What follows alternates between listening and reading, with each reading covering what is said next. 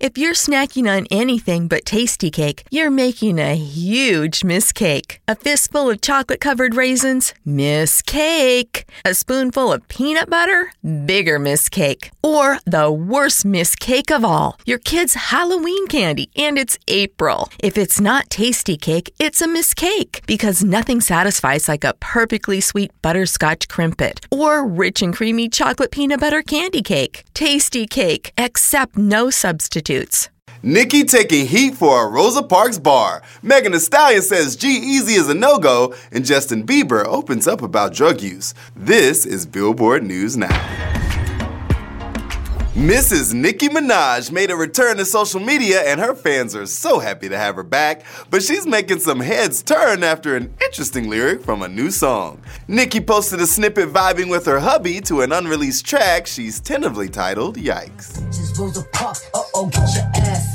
What did you say, girl? Nicki rhymes in reference to the civil rights icon Rosa Parks, whose 107th birthday would have been today. Twitter users aren't having it. Nicki Minaj needs to leave Rosa Parks alone, one Twitter user responded. Nicki Minaj did not say, Rosa Parks, get your ass up. She didn't. Nah, I can't believe this. Another wrote, Rosa Parks would have been 107 years old if she was still living to see her birthday today. Journalist Ernest Owens also pointed out, Y'all go remind Nicki Minaj that. Quick history lesson. She never got up, she stayed seated. The lyric makes no sense.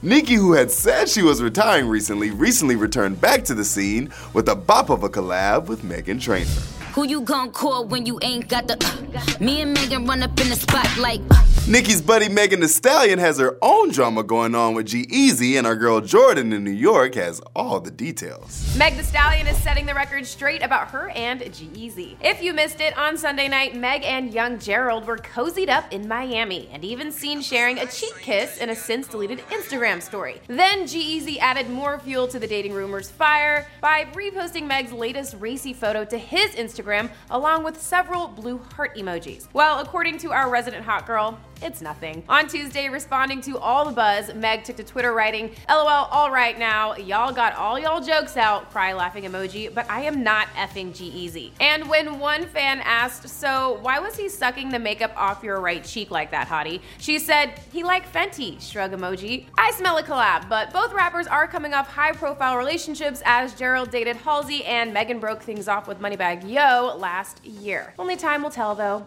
Thank goodness I don't think anybody was asking for them. Now, switching gears, Justin Bieber is opening up in his new series. As Justin Bieber reflects on his past and where he is now, the pop star is opening up about his past battles with drugs. On the fifth part of his season's YouTube series, The Dark Season, Justin states. There was a time when I was sipping lean, I was popping pills, I was doing Molly, shrooms, everything. But my experience was in front of cameras and I had a different level of exposure. I had a lot of money and a lot of things. First time I smoked weed was in my backyard here. Got super stoned.